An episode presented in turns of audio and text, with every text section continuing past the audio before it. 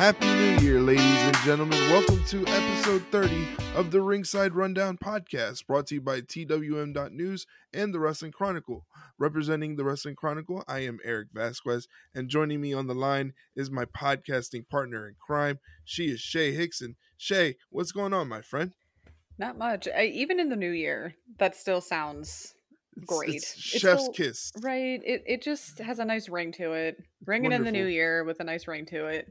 Wonderful. Yeah, I can't complain. We have a lot of fun stuff to talk about. We have a pay-per-view tonight that we almost completely forgot about, but it's gonna be a good time. I think a lot of the wrestling world forgot that there's a pay-per-view, because I'm scrolling through Twitter and people have the same kind of reaction. They're like, "Wait a second, there's a pay-per-view tonight." Like, what's happening? What's going on? Yeah. But how'd you celebrate your New Year's Eve?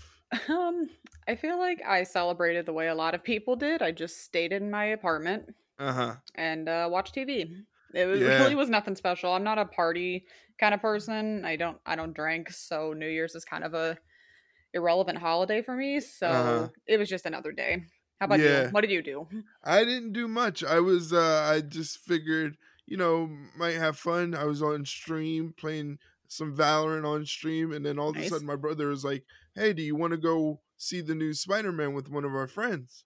Mm-hmm. And I thought about it, and I was like, maybe not. I'm already streaming. You go have fun. And literally the stream started bullying me. Like, my chat started bullying me. Like, "Are you crazy? Go see the new Spider-Man." I saw that tweet you had, too. I'm like, yes, of course, go see the new Spider-Man. Like, yeah, they needed to bully you into seeing it. They literally bullied me into getting off stream. And then going to see Spider-Man, and then coming back, and then streaming into the new year. So that was pretty fun. I feel like as a fellow streamer, I can easily say, if your chat isn't bullying you on a regular basis, you're not doing it right.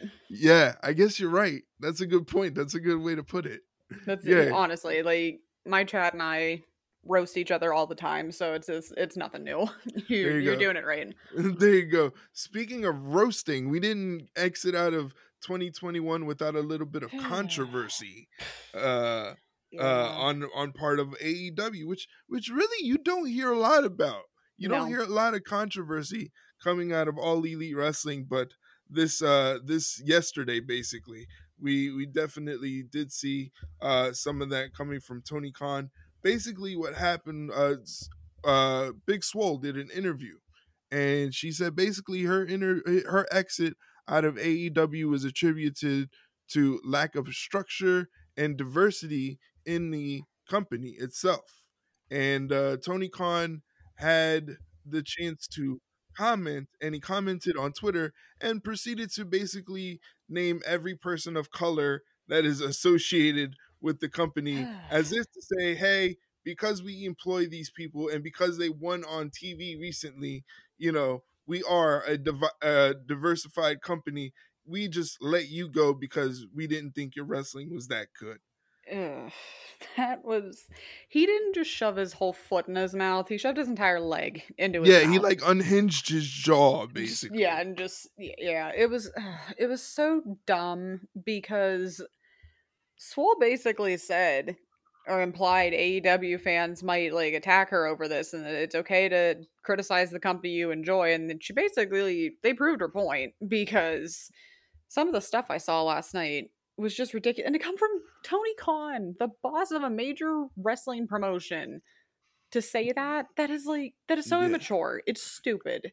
Very, very immature. It lacks common business sense. Yeah. Why would you? I don't know it. And then you had some of the other wrestlers in the company standing up and saying, "Oh, well, they've done so much for me as a minority and all that, whatever." And I think the problem is people are completely missing the point of what Swole was trying to say. Yeah, she wasn't saying there's no minorities in the company, because clearly there are. There are people of color. Yeah. There are plenty people of color, as Tony Khan listed in his tweet. He basically listed as many people of color as he could possibly fit in 280 characters. Yeah, there's plenty of minority representation of all kinds in AEW. What she's saying is, where are they in these prime high card spots? Right. Because you look at WWE and you see Bianca Belair and Big E in these main event situations, and at one point or another actually holding championship gold. Right. I mean, it was a big deal. You can't really say that about AEW because what I can literally only think of like Nyla Rose. That's it. I'm trying to think of who predominantly of color is in the top spots in AEW, and there really aren't any. No, and it's not. And again, everyone took it as, well, this person's on TV and this person won this month and this person was doing all this stuff. And it's like, that's not the point. Yeah, that's not the point. You can do stuff on TV, but if you're not in the main card, like that's what she's talking about. That's what she's trying to say. She wants more people of color and more minorities in these high profile spots. And there just really isn't any in AEW right now. And the thing is, her voicing that is, as a business owner, you look at that and go, okay, let me see if she's right, you know? Yeah. And if you think about it, she's right. She's not saying there are no minorities or no people of color in the company. She's saying they're not predominantly showcased. Yeah. They're not in the top spots. Yeah. And if you think about it, you go, well, we just had Hangman Page and Bryan Danielson. They went an hour. That wasn't anybody, people of color. When was the last time there was a person of color in the main event? Mm-hmm. And you think about that, and it's been a very, very long time. I can't think of anything on the top of my head. Like, perfect example, Scorpio Sky. He wins the Face of the Revolution Battle Royal or ladder match, and that's it. And then you throw him into a tag team with Ethan Page, which I'm saying that's not a bad thing. It's just... everyone thought, okay, this is what everyone's been wanting. We're finally turning the corner. And then what? And it's not only that, but you can put your personal feelings aside and you could feel like you're being attacked as an owner, like your company is feeling attacked. But the smart thing to do is to take the high road. Take constructive criticism well. Yes. Always take, even if you don't agree with it. Just, you don't even have to comment on it. But if you feel the need to comment on it, mm-hmm. you take the high road and just say, hey, I'm sorry that Big Swole felt that way, that our company lacks diversification in the main event spot, but that's something that we should definitely look into, and we're gonna take that seriously. And then even if you lie. Yeah, and then to literally turn around and say, oh, well, we got rid of her because I just didn't think her wrestling was that good. When you literally a few months ago were singing her praises, what's the truth? Yeah, it's kind of like what our friend Mike Simpson said on Twitter. The guy's kind of thin-skinned. Yes. He's a little thin-skinned, and he can't really take constructive criticism well. And that's kind of odd coming from someone who's been in wrestling media for so long. That's all basically wrestling is nowadays, is constructive criticism, and you just kind of have to take it on the chin. No one says you have to agree with it. No one says you have to do things, go leaps and bounds to prove that you're in agreement with it, but really just take the high road, you know? Just stop. Sometimes it's better just to not say anything. Just exactly. Don't say anything. I don't know why that is so difficult for some people, but if you have to think to yourself, man, maybe I shouldn't say this, don't say it. Yeah, exactly. Because, I mean, or like, run it by yourself. Yeah. Filter yourself and just say, is anything I'm about to say going to cause a controversy? Yeah. And if the answer is yes, if any of the arrows point to yes, don't do it.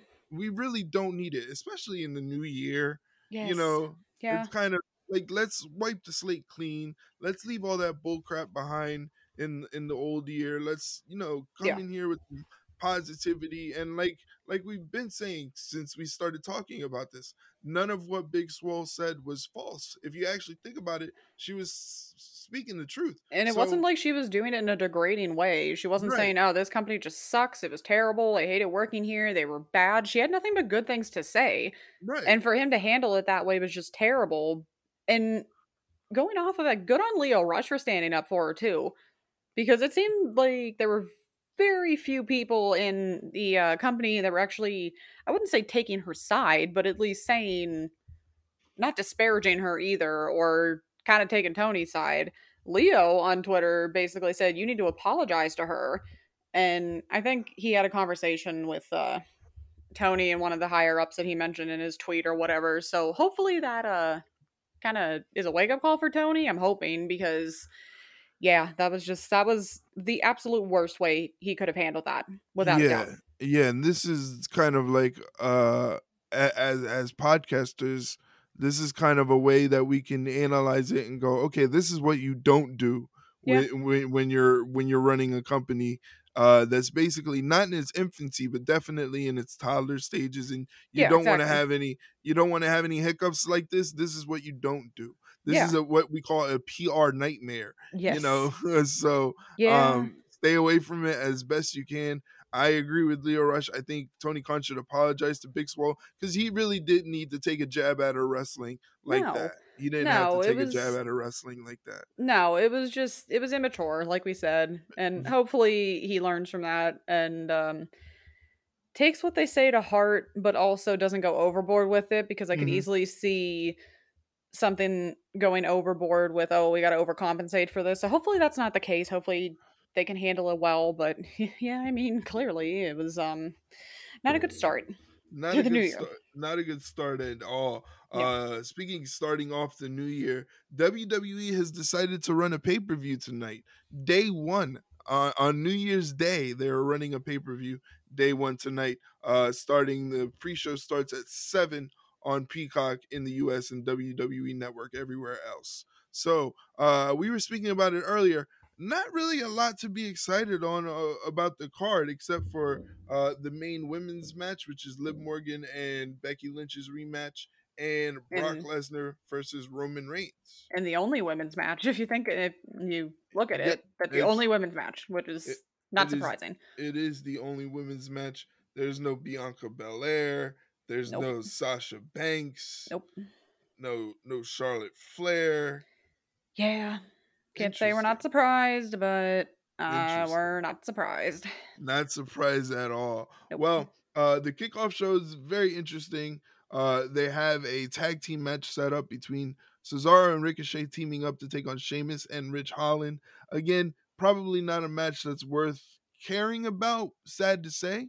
Yeah, which is a shame. Yeah, it's sad to say, but it'll probably be on in the background as background noise. Same.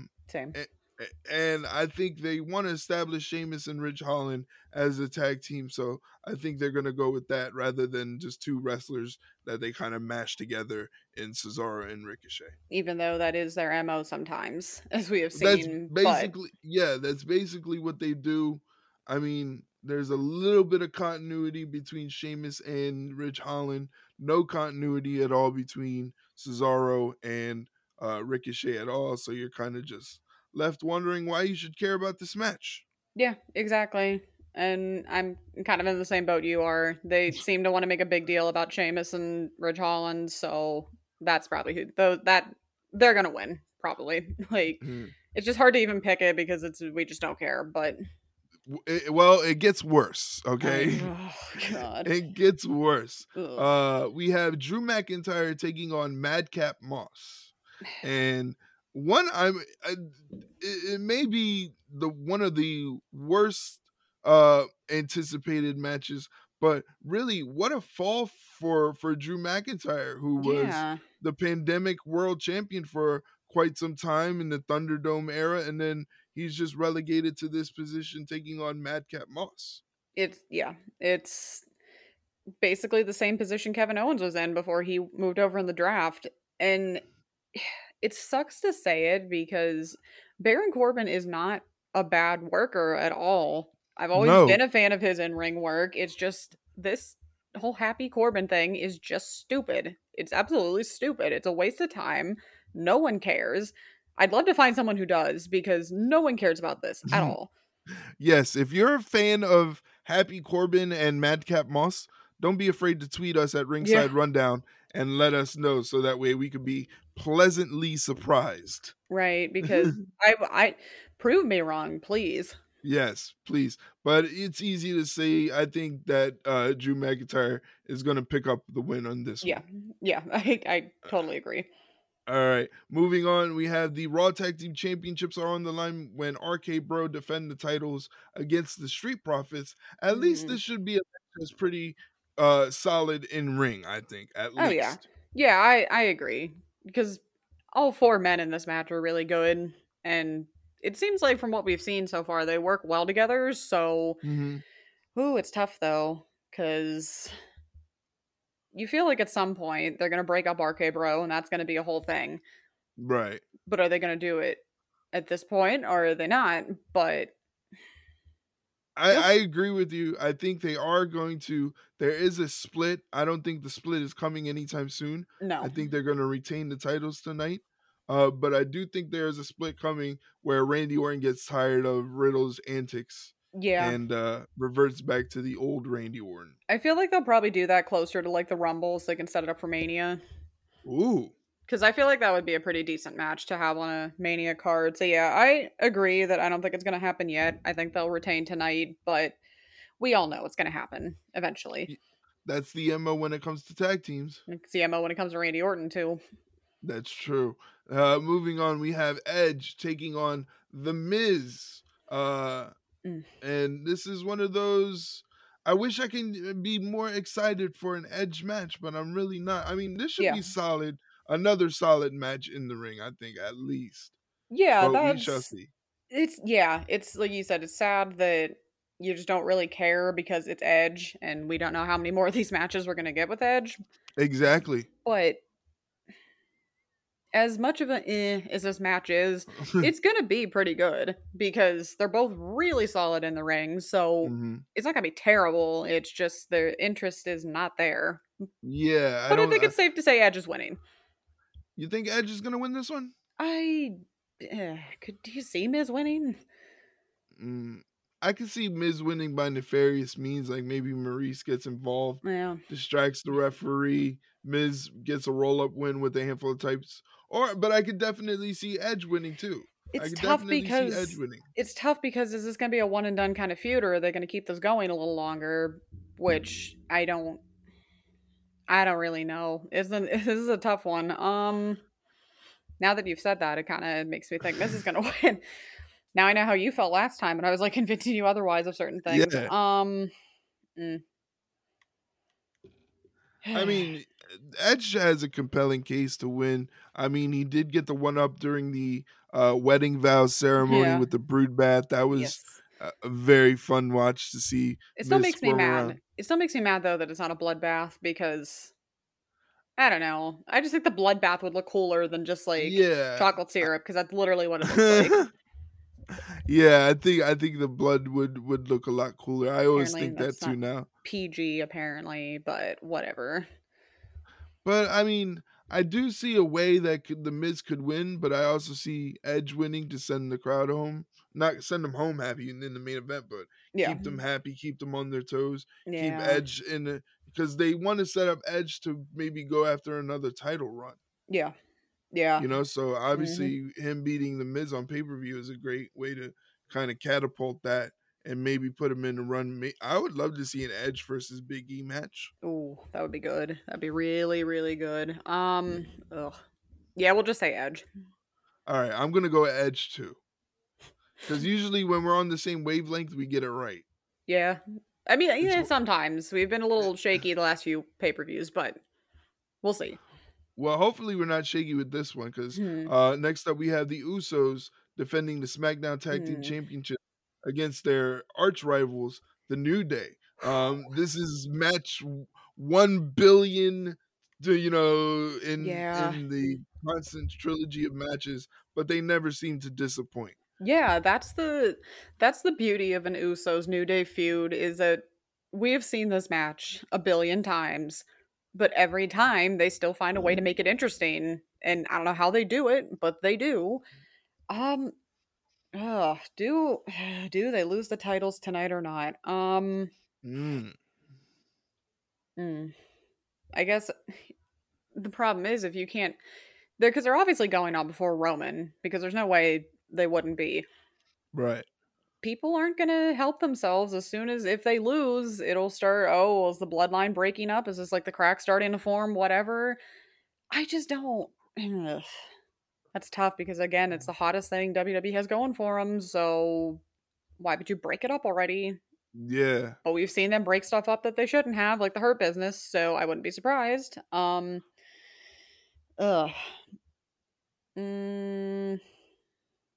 God, this is tough. Well, but then you also kind of have to... The New Day also kind of needs something too, but... This is a toss-up. I think one has a lot to do with the other in the sense that depending on what happens with the Usos, like you said earlier, you want to keep the bloodline together, or do you want to start to show the cracks in the foundation of the bloodline now that they don't have Paul Heyman as the advocate? So I feel like if the Usos do lose, it's a strong indication that Roman can also lose his title. I hope not. I really hope not, because we've talked about it before and we'll talk about it when we get to that prediction. I just don't want Lesnar to win this title again, but they love doing the cycle every 4 months or years, so yeah. I don't know. I guess just because I'm stubborn and I just don't want anything to go horribly wrong, I'll just say the Usos. Yeah, I think I'm going with the Usos as well. I think the bloodline is still a money-making machine. Yes. It's still something that the people are interested in and they like seeing. So I wouldn't break it up. I would keep going with it. It feels kind of fresh and new if they're not going to have Paul Heyman involved. So it still has wheels to it. So I wouldn't take the wheels off too soon. I feel like the Usos are going to retain tonight. Yes, I agree.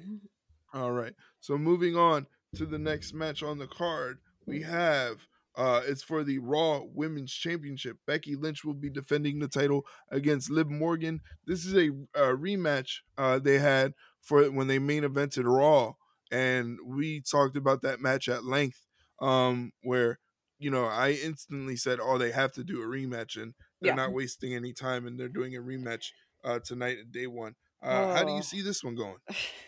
I feel like we talked about this in production. As I sit here right now, wearing my Liv Morgan and Ruby Riot Squad shirt, I think you kind of know who I want to win tonight. Mm-hmm. And it's crazy because I love Becky. I've always loved Becky, but how can they not have Liv Morgan win this goddamn match tonight? Yeah, it's kind of, if she doesn't win, then why are you building her up for, Yeah, exactly. Like, the video packages, the promos, that is an indication. Like, it could not be a bigger indication that she is winning tonight. You know what I mean? You saw her tweet too. If we win tonight, we riot. Oh, really? I'm like, all right, she has to win now. Like, she has to win because if she loses, I will riot, and not in that way. Not in a good way. Not in a fun way. So I love Becky, but I feel like this has to be Liv's time. It has to be. Oh man, it's interesting. I don't know. For me, it's like I love Becky's new, not really new, but sort of amped up persona. Yeah, that she's basically the female Seth Rollins. That's literally it. Yeah, basically, yeah. She's really amped up to 1,000, and she has this swagger about her that she just knows that she's good. She's good. It's not a cocky swagger like Charlotte Flair. It's just swagger that is, I know I'm the number one, in this company in terms of the women's division. So, but again, this could be monumental for Liv's career. Yeah, because how many instances have we yelled about in the last few months of, okay, this is finally Liv's time. They're finally pulling the trigger, and then they don't do it. This might be the final straw for a lot of people if she doesn't win this match, because what more does she have to do? What more does she have to prove? Come on already. Like, stop teasing us. We're so tired of getting teased constantly about this. Something's got to give at some point. I agree. But that's the thing. I agree with you, but I still don't know if they're willing to take the title off of Becky Lynch, because she's definitely elevated the title since she's come back, which is crazy to say because she kind of won it. She kind of won a different title in 26 seconds, then had to swap the title. But still, like, the run she's been on, the matches that she's put on, they've been must-see. It's just, it's tough because they can't really have her cheat to win again, because we've seen this already. But you also can't have her beat Liv clean either, because that's very damning if she does. So I just think it's Liv's time. It has to be. They have stretched this out as far as it'll go. This has to be it. And if not, I think I can confidently say if Liv Morgan does not become Raw Women's Champion tonight, that company has no trust in her at all. Wow. But I think this is the one prediction where so far we're on different paths. Oh boy. Yeah, I think we're on different paths. I think somehow, some way, Becky Lynch is going to come away with the Raw Women's Championship. Oh, and I think she's hope you're wrong. I think she's going to retain it. Hey, if I'm wrong, I'm definitely not going to be upset because we all know I'm a Liv Morgan fan. Yeah. I think she would be a great champion. I think she's something new. She's something fresh. Yeah, which is what we've been asking for how long. So I definitely won't be mad, but I won't be mad if Becky Lynch retains either because I think she definitely elevates the title. I'll be disappointed if Becky... like I said, it's tough because I love Becky and I have for years. It's just, like I said before, what more does Liv Morgan have to do? And you really can't argue that the company just doesn't trust her as champion if she doesn't win tonight because... how many more chances are they going to end up giving her until the fans don't care anymore? Right. And I don't want the fans to not care anymore because they clearly love Liv. They've loved her for how long now? So all signs, I would think, point to her winning the title, but WWE has done stupider stuff than that. So I wouldn't be surprised, but we'll see. I just, it's going to be interesting being that, like, we're usually on the same wavelength when it comes to predictions, but this one we're feeling a little different, so I'm interested in this is one of the matches that I am actually interested in. This is gonna be the one that sees who wins the night, basically. Definitely, for sure. So moving on, we have Big E defending the WWE Championship against three other gentlemen and Seth Rollins, Kevin Owens, and Bobby Lashley in a fatal four-way match. I'm interested. This is Big E's first big test as WWE champion. So, speaking of faith in someone, I'm wondering if WWE has the faith in Big E to keep his title reign going. Yeah, and I would like to think they would, because I feel like these kind of multi-person matches are just, I think, to a degree, WWE's cop out when it comes to championship matches because... oh, well, the champion didn't get pinned, so he's not weak or not really strong either because he didn't, score the pinfall. But I don't really know why there had to be so many guys in this match because we talked about it before. Kevin and Seth were already enough, but now you have to have Bobby Lashley in there. I don't get it because I feel like Big E has to retain the title here because what was all of this for then? For him just to lose in a multi-person match, it's just... Ugh. That would really make me upset if he would lose this title tonight. I think him winning and retaining the title can do astronomically for him. Yeah, exactly, because the fans are still behind him. Yeah, I think the fans are still behind him, and we're wanting somebody different with a lengthy title reign. I mean, I'm excited that Roman Reigns has had the title this long. Yeah, and I've been a type of person that has always said, for me to care, give me some length in that title reign. Give me some opponents to look back upon and say, well, he beat this person and he beat this person. So what I'm hoping is that Big E comes away the winner, and then each of these men maybe get an individual shot for Big E to conquer, and then thus making his reign more important. Yeah, I agree. I just feel like I know how some wrestling fans are, and they might get sick of that real quick because, we already saw a program with him and Seth, and now we're going to see one with Kevin, now we're going to see one with Bobby, which the only one out of those three that actually makes sense is Bobby Lashley because he technically never got his rematch. That's true. So that makes sense. But then they literally turned around and had him be this valiant babyface-esque character that had to overcome all the odds to even make it into this match for some reason. I don't know. But I don't know. It's tough to tell what WWE's doing sometimes. It hurts. It makes my head hurt. Yeah, I don't know. I'm hoping, the only prediction that I can give for this match is that I'm hoping that Big E retains and that we get another lengthy reign something that, you know, he could show that he was a really, really good champion, a first-time champion, a well-deserving champion. I completely agree. I think Big E retains here. Hopefully. So moving on, we go to the main event. The Tribal Chief Roman Reigns will be defending the Universal Championship against Brock Lesnar. I know you're not a fan of Brock Lesnar, and I know I can already tell. I know your prediction is going to be you probably want Roman Reigns to retain the title, so that way we can continue to actually see the Universal Championship on TV.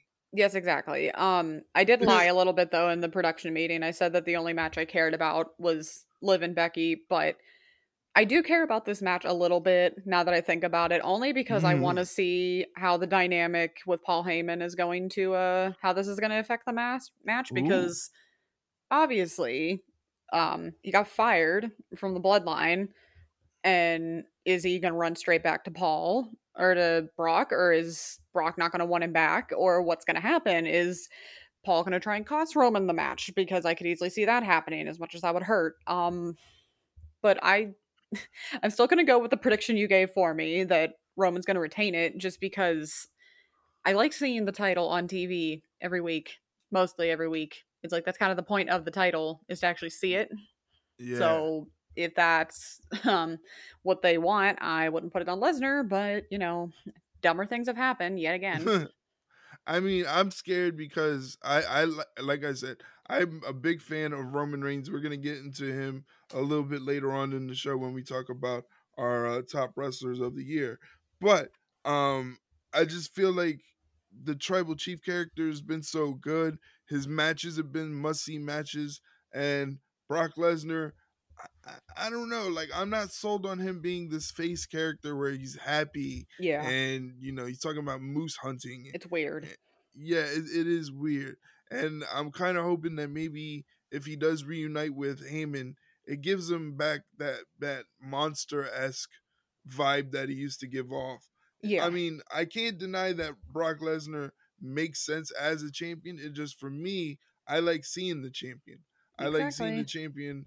We see Brock Lesnar a lot more when he doesn't have the title than when he does have the title. Yeah, when he has the title, he forgets that he's the champion, and he's going to go moose hunting, apparently. And yeah, it's just, like you said, it's weird, because his promo work proves that he needs Heyman. He needs someone to talk for him, because it's just, ugh.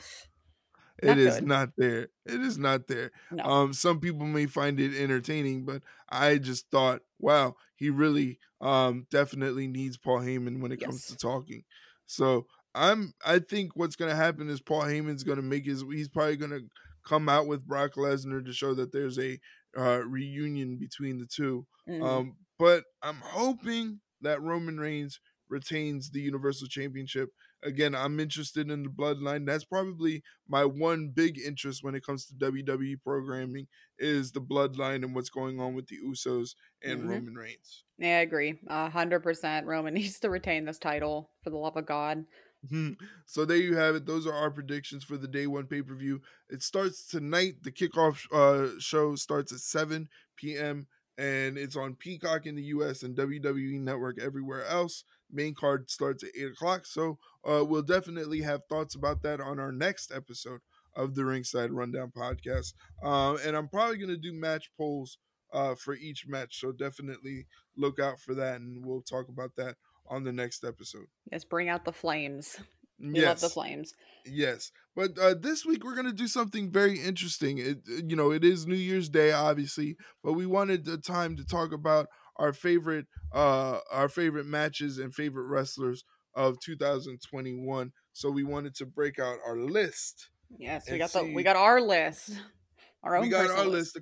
A couple people sent in their own list that we could get to. But I'm very interested in hearing your list. Who did you cover in your top wrestlers of the year? Well, we talked about it for, I wouldn't say a while. We kind of just came up with this and figured it was a good idea. So I have my personal top 5 women of the year. I know you have the top 5 men of the year, and then we both worked on matches, which I think is going to be interesting, because I feel like we might have some of the same matches, but you never know, because we do have similar wrestling tastes, but there's sometimes we don't. So, yeah. So where do we want to start? Why don't you give us your top women? I'm interested in hearing your top women, starting with number 5. All right. So number 5 on my list is the boss, Sasha Banks. Ooh. Because how many people in wrestling can you name that have a Hall of Fame worthy career already and they're not even 30? That's a very good point. And I mean, she won an ESPY this year. She's definitely breaking new ground. Yeah. She won the Moment of the Year, I'm pretty sure, for WWE. Yeah, and that's their biggest award at the ESPYs since being recognized. She won Moment of the Year with Bianca Belair, main eventing WrestleMania. Not only the first singles match, but this first singles match featuring women of color. Mm-hmm. So that was a big deal. Exactly. And she just continues every single year to easily cement herself as one of the most must-see superstars of her generation, because when she's on a card, it's a big deal. Doesn't matter who she's facing, what position on the card she is, if there's a title or not, stipulation or not, everybody wants to see what Sasha Banks has to do. And again, it blows your mind. She's not even 30 yet. So we might just be seeing, maybe not even in her prime yet. She might be hitting her stride in the next few years. You never know. But yeah, you can even say she has gained that mainstream popularity because she transitioned into Hollywood this year too. She was in The Mandalorian, for all you Star Wars fans out there. That's a big deal. That doesn't always happen. So to be a part of two massively popular companies, or just, I don't know, properties as Star Wars and the WWE, takes a special kind of someone to do that. And it's Sasha. That's literally all you have to say. Definitely. I think that's a strong candidate for number 5. Definitely. All right. So we'll go to number 4. And it is actually Deonna Purrazzo. I heard this kind of surprised you a little bit. Yes, it did. In the production meeting. But it is safe to say that she has had one of the best career resurgences in quite some time that you can think of. Because let's think about this. She got released by WWE, and then weeks later, she was the Knockout Women's Champion. Just like that. That shows that Impact had a lot of trust in her and in her abilities. And it was, I think, in good faith, and they were right, because she's one of the most technically sound women in the ring, and clearly proved WWE and every doubter out there wrong, having fantastic title defenses against Melina, Taya Valkyrie, Kimberly, Jazz, and in that span of time made an argument for being one of the most dominant Impact champions in quite a while, I think. Yeah, I think she gets overlooked, kind of, which is unfortunate because she's on Impact, and you know, Impact is not easily accessible for a lot of people, which kind of sucks, because if you see her, you realize, like you said earlier, she's one of the most technically gifted professional wrestlers, men and women, on the planet. Yes, you know, exactly. And like you said, that moment where she gets released by WWE and then she goes to Impact and wins their title so quickly, and was a dominant champion. You listed off all of her opponents that she faced. You know, really speaks to why she deserves to be on any top wrestler list, again, male or female. Exactly. So speaking of kind of like hard to access ones, I will name off number 3 and then give my explanation for her a little bit. It is from Stardom, Utami Hayashishita. Okay. And as I was sitting here coming up with my list, I realized that clearly there are Joshi wrestlers that needed some recognition, because unless you are super into it, like some people I know, which I will get to that shortly, you don't really see any of the Joshi wrestlers over in Japan, in Stardom, in Tokyo Joshi Pro Wrestling. So I reached out to my friend Jeff, who is the expert on all things Joshi, in my opinion. He knows anything and everything for the most part. And I said, all right, I need your help. Who would you say was the most dominant or just best Joshi wrestler this year. And immediately he said, Hayashishita. She was a World Stardom champion for over 400 days. I think it was 409, if I checked my math correctly. And her title defense against Syuri in Tokyo on June 12th, which was a 43-minute match, which is unheard of for women. I gotta check that out. Oh, you do, because it was really considered by a lot of people one of the best matches of the year. And it ended in a double knockout, too. Nice. Which... That's my kind of wrestling. Exactly, because people, I think it is safe to say, because I need to go watch it too, but I think it's safe to say from what I heard about it, if anybody liked Hangman and Danielson or Danielson and Omega, they'd like that match. Really? Because it was a brawl. It was a double knockout, so nobody won. Mm. And the thing that blew my mind about Hayashishita when I was researching her, she's only been wrestling for 3 years. Wow. Made her debut in August of 2018, and she's only 23. She's younger than I am. Mm. Which I'm like, damn. Wow. Yeah, born in 98, so she's only 23. And so for her to have this much popularity in 3 years shows how special she is in the ring. And like we said, we really need to find that match against Syuri. I'm sure Jeff could show us it, because if it has that much hype around it, we need to watch. And yeah, it was just insane, because I thought she had way more experience than she did, and to only find out she had 3 years of experience is insane. Yeah, it's crazy to think the history of Joshi wrestling, not so much nowadays, but before, you know, the women, they really had really small windows for their careers. Yeah. You know, before they went on and did other things outside of wrestling. It's not so much the case nowadays. Nowadays, women are allowed to go as long as they want to. But I was always interested in Joshi wrestling because any facet of Joshi wrestling that I saw, whether it be something on Twitter or, you know, researching people like Riho or Hikaru Shida, you know, learning who those people are and where they come from and their style of wrestling, it makes me like, man, I got to seek more of it out, because this is my style of wrestling. It's hard hitting, it's fast paced. You know, they make each move mean something. You know, it's a real struggle, and that's what wrestling is all about. Yeah, and because Jeff shows me these GIFs and these clips of matches all the time, and the athleticism and the control that they have is just insane. It's wild. And yeah, so I definitely need to go and check Hayashishita and the other Joshis out, because honestly, watching the Japanese side of the AEW Women's World Title Eliminator Tournament, it was great. It was really good. It really was. When I actually have free time, I definitely need to check it out, because it seems really interesting. And I think because Jeff wants me, he pretty much told me, I'm going to make a Joshi fan out of you yet. So we'll see about that. But yeah, that's awesome. If he could tweet us links, you know, that'd be great. You know, I'd love to check out some matches. For sure. So I had to give some Joshi love in the top five, because obviously there are, and I think that's the thing too, especially in America, if you're not really super paying attention to wrestling, you really just see WWE and AEW, maybe Impact, maybe Ring of Honor at the time. So there are so much more talent in Japan, in Europe, all these other places. So I was glad that he was able to help me out with that, because definitely Hayashishita seems like a very special performer, and I definitely look forward to looking her up more.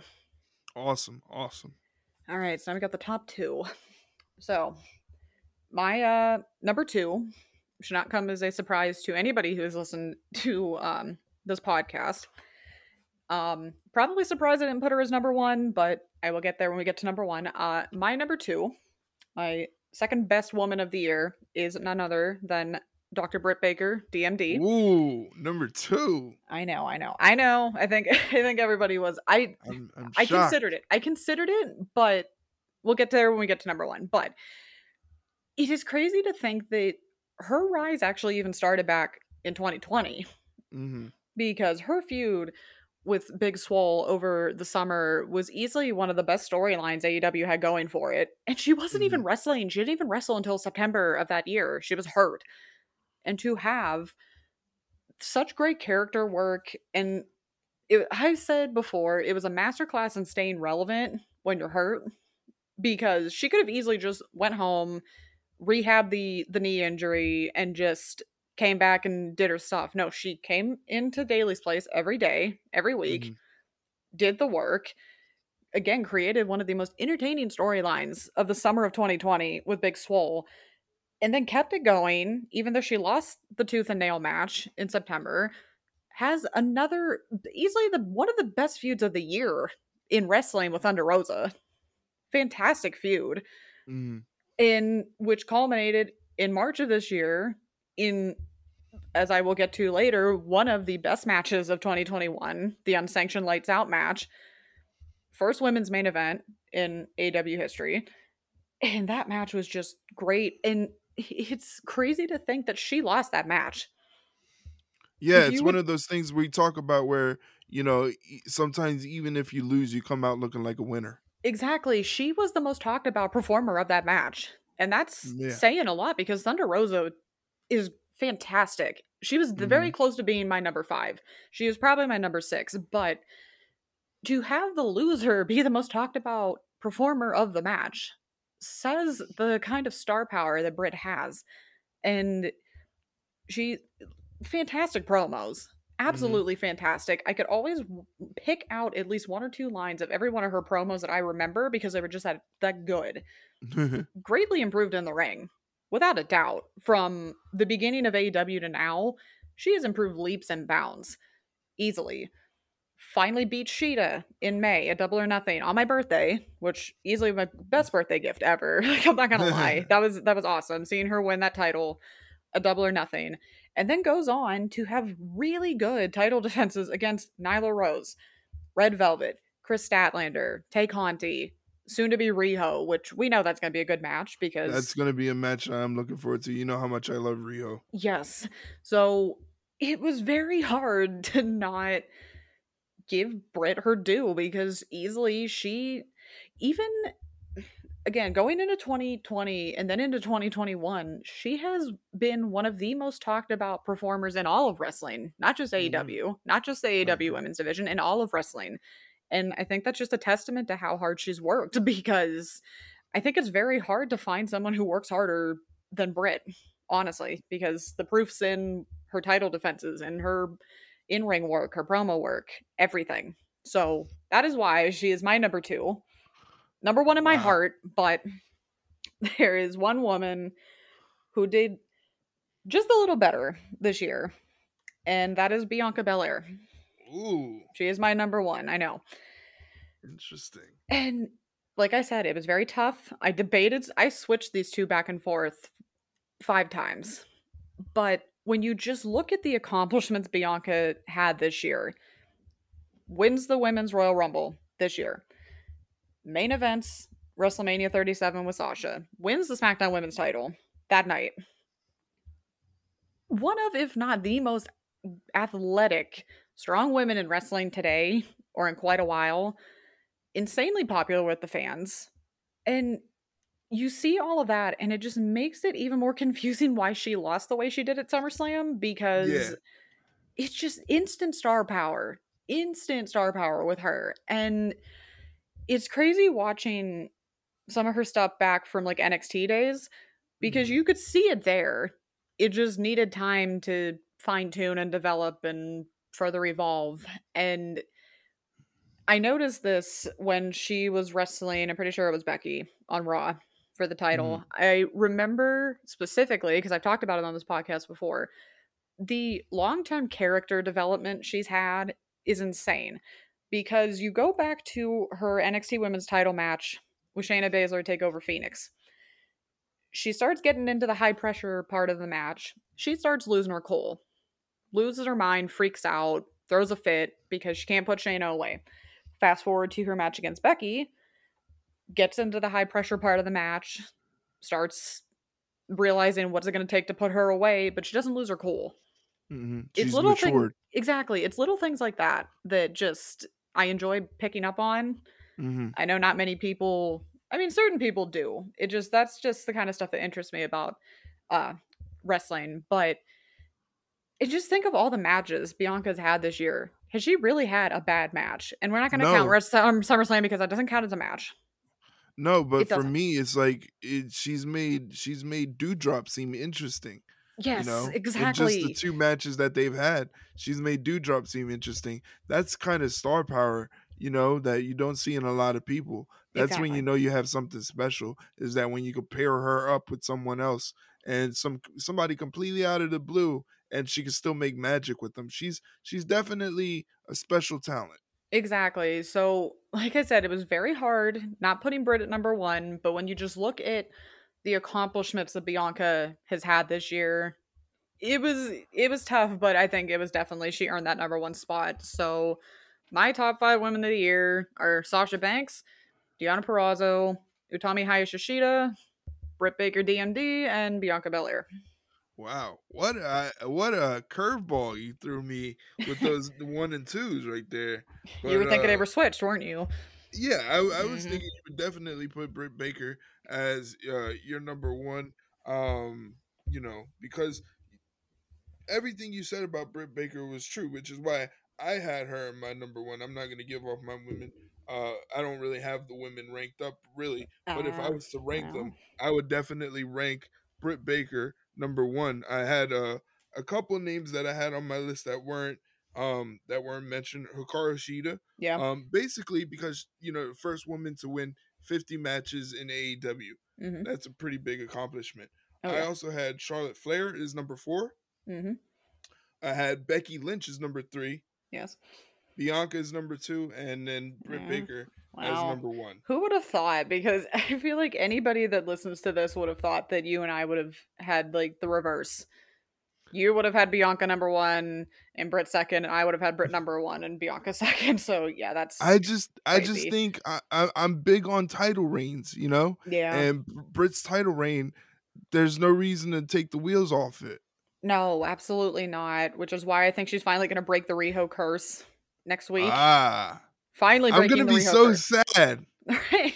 I know you're gonna be very disappointed. I'm gonna be so sad because I just I love it. If I was to make a top 10, Riho would definitely be in the top 10. Her matches are just so fascinating to me. Yeah, she's just so fascinating because she's everything to her in terms of wrestling is and should be a challenge. Yeah. And yet she seems to overcome it. I don't know. That's why I'm always a big fan of Riho, but I kind of see the writing on the wall. Yeah. I don't think that Riho's going to beat Britt Baker. I think Britt Baker is going to retain, but it should be a good match either way. Yeah, I completely agree. I'm really looking forward to that one. All right. So I listed my top 5 men wrestlers of the year, and I definitely want to get your opinion on this and see what you think of my list. All right. So I'm going to start off with number 5. And number 5 is the WWE champion, Big E. Ooh, yes. Yes, good choice. I think it was a breakout year for Big E. I think this was the biggest test for his career because we knew Kofi could break out of the New Day and bring us Kofi Mania. We knew that Xavier Woods could break out and become King Woods, and that'd be a competent storyline. We didn't know what could Big E do that would break away from the New Day, but doesn't break the joy that is the New Day. Mm-hmm. You know, because I think we don't talk about that enough. I think the New Day is one of the most fascinating factions in WWE history because of the simple fact of their longevity. Yeah. I don't think there should ever be a day that there is no New Day. I don't think there ever should be a breakup or anything like that. I think we should just keep it going. But Big E was definitely the one you kind of wondered, could he do what his counterparts did? And so far, I think he has. I think he's lived up to the billing as a great WWE champion. And I'm excited to hopefully see it keep going. And hopefully he can retain tonight at the day one pay-per-view. Yeah, I completely agree because I know a lot of people, us included, were very upset when they broke him up in the draft. Mm-hmm. But I think that was to see how Big E could do without them. And I think it's safe to say he did pretty well for himself. He is crazy. He's wild. He's funny, easily connects with the audience, and is absolutely championship material, as we're seeing right now. I think it is safe to say that he deserves a long title reign, yes, because he's more than capable of doing it. The title is not going to make him. He's going to make the title, for sure. Definitely. That's a great way to put it. That's a great way to put it, for sure. So hopefully he can retain tonight and keep that momentum going. Absolutely. Next up on my list, coming in at number 4, I have former AEW World Champion Kenny Omega. I put him on the list because really throughout the pandemic, he held it down for AEW in terms of the world title, and really elevated his character. It wasn't quite the cleaner that we were used to seeing from Japan, but it was definitely a metamorphosis, a different side of Kenny Omega. And pairing him up with Don Callis was great. And his antics as the champion were always fascinating to watch. And he delivered some big matches, especially you can't forget about that time limit draw against Bryan Danielson. Absolutely. I know you and I were very critical of him not bringing the cleaner back because that's what helped him rise to popularity in the first place. Mm-hmm. But even with this new character, he was still one of the best wrestlers in the world, bar none. I don't think he's capable of having a bad match. And even though his time as champion wasn't the way we honestly pictured, because again, we pictured the cleaner, it was still a really good title reign. And to have all of those great matches with all the injuries he supposedly had, because he was pretty banged up from what I heard. He was definitely banged up. Most people, they'd be on the shelf with some of the injuries he reportedly sustained. But to keep going and to keep having those high level matches week after week was just, it's impressive. And not many people can do that, but he is the kind of caliber of performer that could and did and made it look fantastic. Yeah, definitely. That's a good way too, to bring that up too, because I didn't even think about the amount of injuries that he had that he wrestled with to keep that reign going. Yeah. It's insane. Friends. Shout out to him. He's number 4 on the list. Coming in at number 3 on the list is the current AEW World Heavyweight Champion Hangman Page. And what's left to say other than he deserves being the AEW World Champion, and he should have been champion a long time ago, but it's good to see that he's champion now. He's had one title defense that was probably definitely match of the year contender, which we'll talk about a little later. And he's getting ready to go again, the same competitor in Bryan Danielson, going again on the 5th when they move over to TBS for AEW Dynamite. So what's there really to say other than cowboy shit seems to be working? Cowboy shit is working. And his character progression from the beginning of AEW to now is some of the best storytelling I have seen in a very long time. And to keep people invested in him for 2 years, to continue to gain popularity and not lose popularity over time is incredible and insane. Like we had said, we wish he would have won the title sooner, but now that he has it, he's going to be, hopefully like Big E's title reign. I hope it's going to be for a very long time, because again, Hangman is another one of those performers that he can make the title and not the other way around. Right. I think the thing that I liked so much about Hangman was he was vulnerable enough to say, not getting it done the first time against Jericho really rattled my anxiety. He made himself look vulnerable in that state and say, I don't know if I can get it done. Where in the wrestling business, that's not something you hear. Everybody's gunning for the championship and nobody's going to tell you, well, I don't think I could win the championship. Yeah. But that was such a key part of this progression with Hangman was he was honest in saying, I don't think I could win the championship. I don't know if I'm cut out to be a champion. And then finally it took some coursing and some, to settle him down and say, look, you deserve to be the champion. You deserve everything that is coming to you. All you have to do is win. So beating Kenny Omega and doing that and conquering that fear, that was a pretty big moment. Exactly. And it's relatable because so many people deal with that kind of stuff. And to have someone in such a prominent company saying the same things some of us say on a daily basis, a lot of us say on a daily basis. It made it feel even more real, and it made you want to root for the guy. And my goodness, I don't think he could get any more popular, but he does. He continues to, and I just hope he holds on to that title for a very long time, because he's more than capable of doing it. I agree. Now here's where I wonder if my list kind of throws you for a curveball, so I definitely want to get your thoughts on this. Coming in at number 2 on my list of top male performers of the year, Roman Reigns, the Universal Champion. Wow. I kind of thought you would think I would put him at number 1. I thought so, but I think I know who your number 1 is, but I'm interested in seeing that. Think so.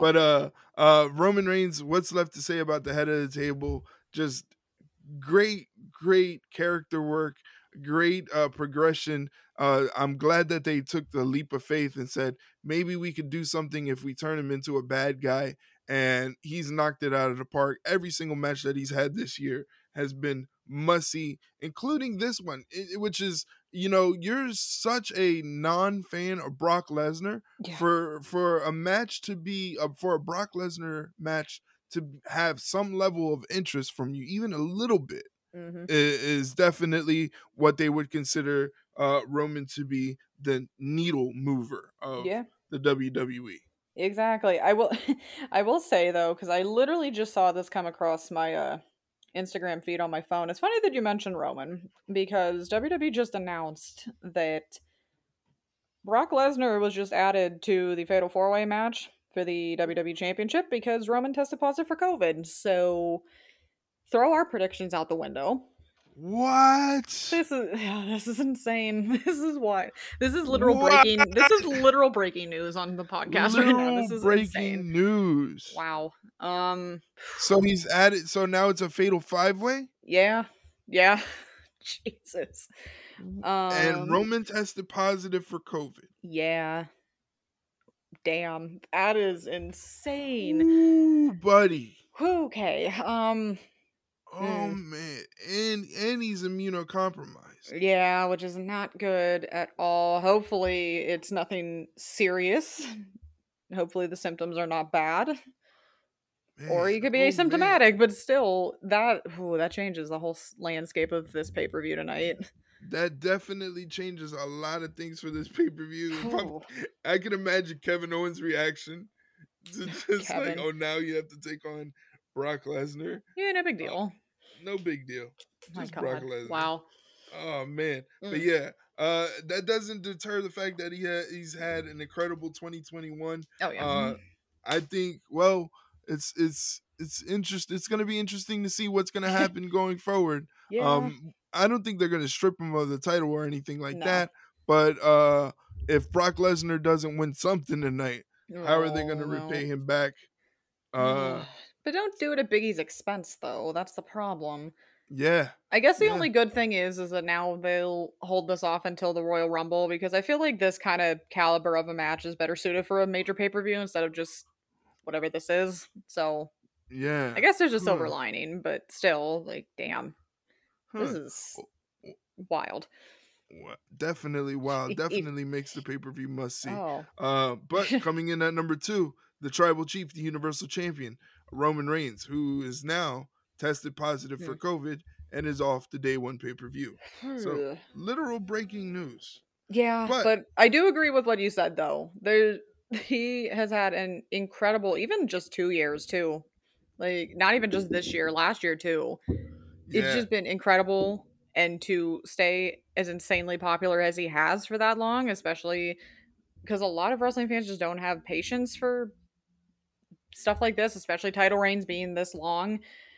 I could see him holding it for another year and it wouldn't be a problem, because he still finds ways to make it interesting, make it fresh and new. So that's a testament to Roman Reigns as a character and in the ring too. Very unfortunate about the COVID, because again, we were looking forward to this match, but hopefully he recovers.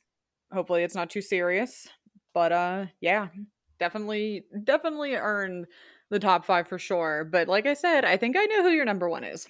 Well, coming in at number 1 is a man that went 13-0-2 on the year and made one of the biggest splashes in wrestling in this, not only this year, but probably wrestling history, depending on how long All Elite Wrestling can go. But coming in at number one is Bryan Danielson. Called it. Absolutely called it. Yes, I did. Well, I just have to say, Bryan Danielson, like I said, he made the biggest splash in wrestling history, coming and joining forces with All Elite Wrestling to bring his talents to AEW. Not only that, but the matches that he's had, every single match has been must-see. Yeah. Every single match has had a purpose. Mm-hmm. And every single match he is knocked out of the park, including easily one of my matches of the year against Hangman Page and the time limit draw. Kenny Omega, the time limit draw. Those are the only two blemishes on his record. He went 13-0-2. It's insane. And I completely agree with everything you said. He has not had, not even just a good match, he's had a great match every single time he stepped in the ring in AEW. He has not had an average or a good match. And that's just, he's doing the best work of his career right now, bar none. Yeah, definitely. I agree. It's just every single match, it didn't matter who the competitor was, whether it was Colt Cabana, John Silver, or Evil Uno. Every match had a purpose, and every match you had to watch to see what was going to happen. So I think this is going to be a big year for Bryan Danielson, especially in AEW. Like we said, we want a long title reign for Hangman Page, but as we saw with Winter is Coming, and coming on the 5th of January on TBS, when the AEW Dynamite debuts on TBS, Bryan Danielson is going to be a thorn in the side of Hangman Page, probably for a long time coming. Yeah. And honestly, I can't wait to see it, because clearly from their first match, it can only, I wouldn't even be surprised if it gets better from that one. Definitely, for sure. So there you have it, ladies and gentlemen. My top 5 men wrestlers of the year. Coming in at number 5 is Big E. Coming in at number 4 is Kenny Omega. Coming in at number 3 is Hangman Adam Page. Number 2, the Universal Champion Roman Reigns. At number 1, the American Dragon, Bryan Danielson. Those are my top 5. Let me know what you thought. Let me know what you thought about Shay's top 5 women performers of the year. We'll let you know where to do that on Twitter, Instagram, all that good stuff at the end of the show. Yeah, and now we get to do the matches, which are, we are definitely going to have some different lists. I'm telling you right now, because I already know what your number 1 is, obviously. I think you know what my number 1 is. I do have a few honorable mentions. I don't know if you do. Yeah, I have a couple honorable mentions that are kind of outside realms of probably ones that we thought were definitely the top matches of the year. Yeah. I'll just say my honorable mentions were Rhea Ripley versus Charlotte Flair at Money in the Bank, because their chemistry is just off the charts, and every match they've had was good, and I think that was just the best one of their feud. Ruby Soho versus Statlander, Chris Statlander, for the semifinals of the, is it semifinals or quarterfinals? I think it was quarterfinals of the AEW World Championship Eliminator Tournament for the women. They hyped that match up to high heaven, and boy did it deliver. I feel like the only problem was it just wasn't long enough for me. It was just a fantastic match against two women who had insane chemistry against each other. And this was a last-minute addition, and I feel like if you saw it, you'll know why. Anna Jay and Ty Conti versus The Bunny and Penelope Ford, literally last night on Rampage, the street fight. I saw the blood. Ooh, that was... if you guys like Britt Baker versus Thunder Rose's lights out match, you will like that street fight, believe me, because it was wild. I just saw the blood and I was like, okay, They really went hard, didn't they? Oh, they did. I think, honestly, I feel like the Bunny bled more than Britt did, and that's saying a lot. Jesus. But now, what are your honorable mentions? My honorable mentions go as follows. Finn Balor versus Kyle O'Reilly at New Year's Evil. Mm-hmm. Good one. Walter versus Ilya Dragunov 2 at TakeOver 36. Mm-hmm. Because we all know I love matches where they beat the literal piss out of each other. Yes. Sasha Banks versus Bianca Belair at WrestleMania. Mm-hmm. And this one was a special honorable mention for me. CM Punk versus Eddie Kingston at Full Gear. Oh, yes. Because It was such a personal match for me. Mm-hmm. One of my current and all-time favorites in Eddie Kingston going up against a man who kind of rejuvenated my love for wrestling and gave me an avenue to speak about wrestling, and CM Punk. Having those two worlds collide on a pay-per-view just blew me away. Honestly, now that you mention it, that actually... I have another honorable mention now that you mentioned that one, because it's a personal thing to me. Britt Baker and Hikaru Shida, a double or nothing. Like I said, it's just, I absolutely love Britt, and to see her go from the indies to the AEW has been incredible. And to have her win the title on my birthday was, it was cool. It was a really cool like moment. Definitely awesome. One I'm not going to forget for sure. It wasn't even... And I think it's safe to say it wasn't match of the year candidate. It wasn't spectacular, but it was just, I think, like you said, the personal feeling it had for me, that it was definitely one of my favorite moments for sure. Yeah, and that's what matters. You know, it's how wrestling affects you and how it affects your fandom. And well, you see, I don't expect everybody to agree with my list or the order of my list or who's on my list, but that's okay, because wrestling is a subjective form of entertainment. You know, whatever I like may not be somebody else's cup of tea, but that's okay. Exactly. It's all, like you said, it's all subjective. We all like what we like. It's just don't be a jerk about it. Exactly. All right. So I feel like since we both actually have lists, let's just trade our picks. Let's go back and forth. So who wants to start with number 5? You could start with number 5. All right, so my number 5 match of the year. Like I said, we're going to have very different lists. I'm just telling you, even from your honorable mentions, you and I are going to have a very different list. My number 5 is Britt Baker defending her AEW Women's World Championship against Chris Statlander at AEW All Out. Oh, I know not many people will put it on there, but I, again, like we just said, it's subjective. I love the match. It was such good chemistry with them. It was so good. The in-ring stuff was great. It had so many great moments. That is why I think I liked it so much, especially when Statlander was out of the ring and Orange like throws his glasses off and screams at her to get back in the ring so she doesn't get counted out. That was like, you weren't expecting that, because it's Orange. You don't expect him to show any type of emotion ever. You had the Pittsburgh Sunrise, her little tribute to, or Britt's tribute to Adam Cole before he literally showed up an hour later. It was just, and the crowd was hot for that match from start to finish. Incredibly hot from start to finish. And it was just, it was fun to watch. Also painful to watch, because I love them both, but they tore the house down in that match. So that is why it is my number 5 for the year. Oh, you're waiting for mine. Yeah. Well, all right. I gave you a moment. So your number 5. My number 5 is the debuting CM Punk versus Darby Allin at All Out. I thought, you know, it was a perfect moment. Happened in Chicago. We all knew it was going to happen with CM Punk showing up eventually. You know, and the match kind of, for me, there was so much I wanted to see in the match, and yet the match still over-delivered. But the most important thing that it showed me was that CM Punk still has it and can still go. Absolutely. That was a really good match, too. It did definitely... it showed that Punk still had it, because I think that's what everybody was hoping for. I think also kind of worried about was that he didn't... He wasn't going to have it anymore, but oh yeah, he absolutely did. And Darby looked fantastic as well. Another instance of even in a loss, he still looked great. Yep, that's the most important thing about wrestling, is like when you know someone who loses can still look good coming out of it. It's more than just a win or a loss. It's more about the story. It's about what went on in the ring. Yeah, exactly. So yeah, that was a really good choice. That was such a good choice too. My number 4...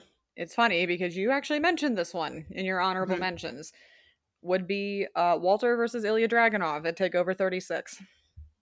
Because we talk about car crash matches all the time on this show. That was the absolute definition of a car crash style match. Yes. And not because it was wild and people were flying over all over the place like the multi-man matches in AEW. It's because this was one of the most brutal, one of the most hard-hitting, nastiest matches I have ever seen. And I didn't even see the first one. I still have to see the first one. So I need to see if this lived up to the first match, which I think it did, from what I've heard. The people that, that you have seen it, obviously, so you know. It was just crazy. And it was the perfect example of a match that it didn't need a crazy stipulation for it to just go completely off the wall and off the rails.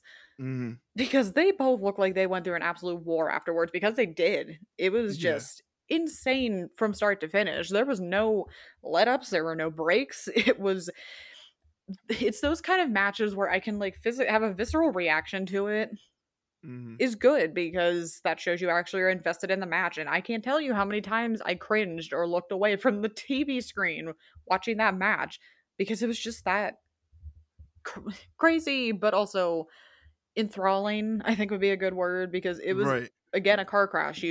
You want to look away, but you can't. Yeah, that's a good way to put it. And for me, being that I've seen the other match, the other match, what we'll do for the second match is put a lot of different things into perspective. Because the first match that they had, they literally just went out there and beat the hell out of each other, which they did in the second match, but it was more beating the hell out of each other for a purpose. Yeah. I think in the first match, they beat the hell out of each other to see who could be the last man standing. Whereas this match, it was, I'm going to beat the hell out of you, but it's for a purpose. I have to keep you down. Yeah. And that's the ultimate dramatic point of the match, is the last moments where Ilya Dragunov has Walter in that headlock. And we're just waiting to see, is he going to tap? Is he going to pass out? Is he going to fight out of it? And literally, that's what wrestling is about, keeping you on the edge of your seat like that. Exactly. Loved it. That's a great choice there. Coming in at number 4 for me is a interesting one. I thought this was a great culmination of one of the best feuds for WWE that they had all throughout the year, but I felt like this ending to this feud was done very, very well, and that's Edge versus Seth Rollins at Crown Jewel in the Hell in a Cell match. I thought this is what a Hell in a Cell match is supposed to do. It is supposed to be the end-all, be-all of the feud. It's supposed to take away everything that's supposed to happen. Not really much that we saw after that because of what happened in Madison Square Garden. Yeah. But still, this match definitely delivered for a Hell in a Cell match, especially bringing it all the way to Saudi Arabia. Yeah, that match, like you said, because we have complained about it numerous times on this show that they overuse Hell in a Cell and Steel Cage matches when they should be used to blow off blood feuds, and by God did they actually listen for once. And it worked, because that was a perfect ending to that feud, because it was easily, like you said, one of WWE's best feuds of the year, without a doubt, and that ending could not have been done better. Yeah, I definitely agree. All right, so number 3 for me is the Lucha Brothers versus the Young Bucks at AEW All Out. Yes. That's funny. I'm laughing. Oh, no. Was it your number 3, too? Yeah, that's my number 3, too. God. All right, so it was just another good example of using a steel cage properly, because, and oh my God, the storytelling.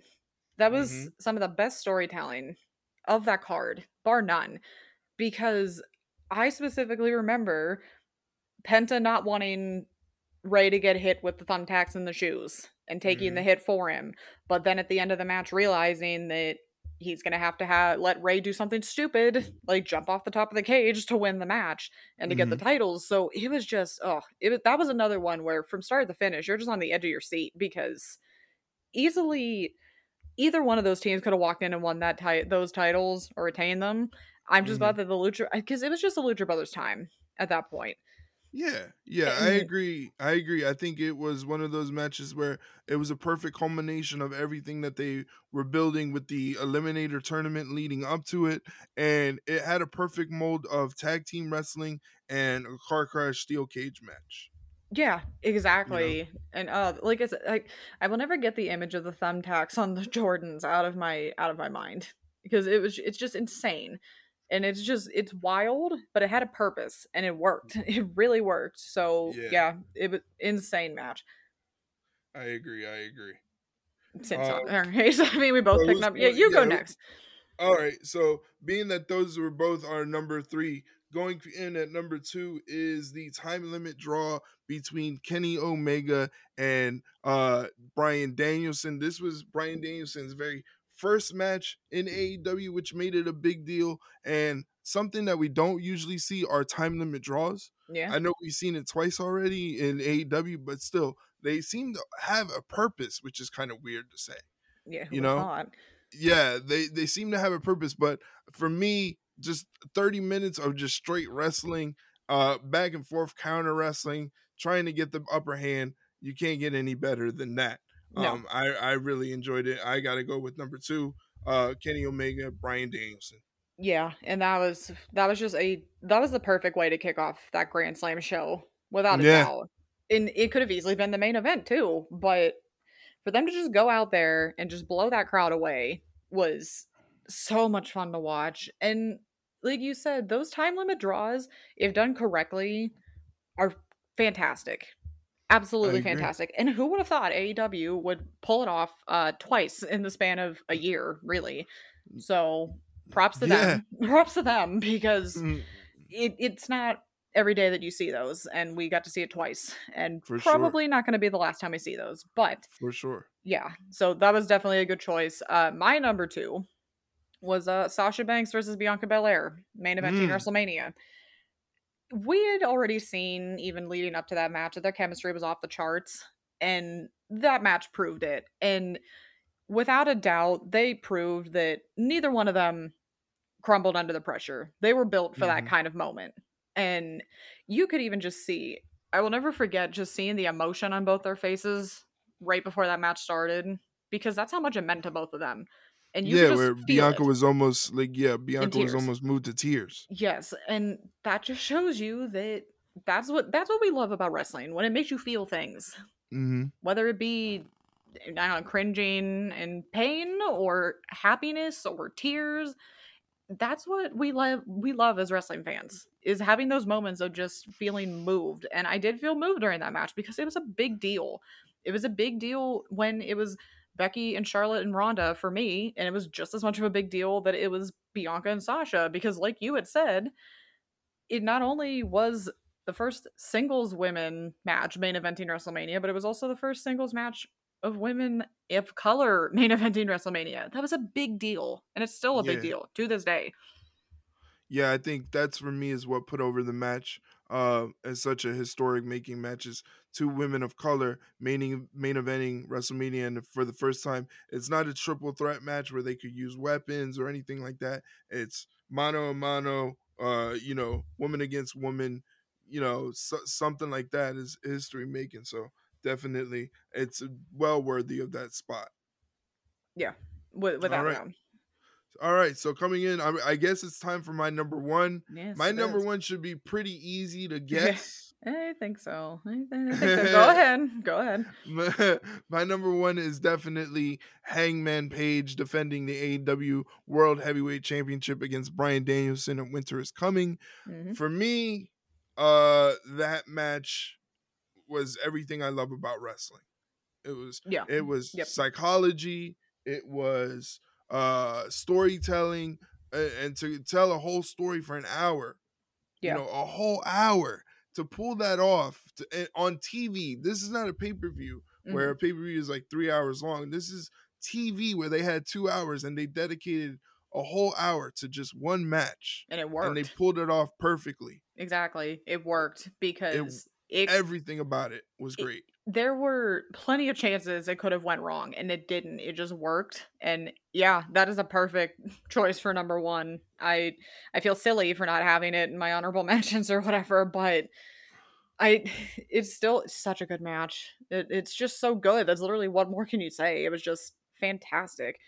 For me, it was like, my brother hadn't seen it, and I was like, no, you have to watch this match. So like, I watched it again the night after it originally aired, when I originally watched it the first time. So for a match to have that sort of, to stick with me like that, just shows that it was a pretty big deal. Exactly. And that is a perfect segue, because my number one, I think you can probably call what my number one is. and it's because it has just stuck with me, even though it happened all the way back in March of this year, which feels like an eternity ago. Mm-hmm.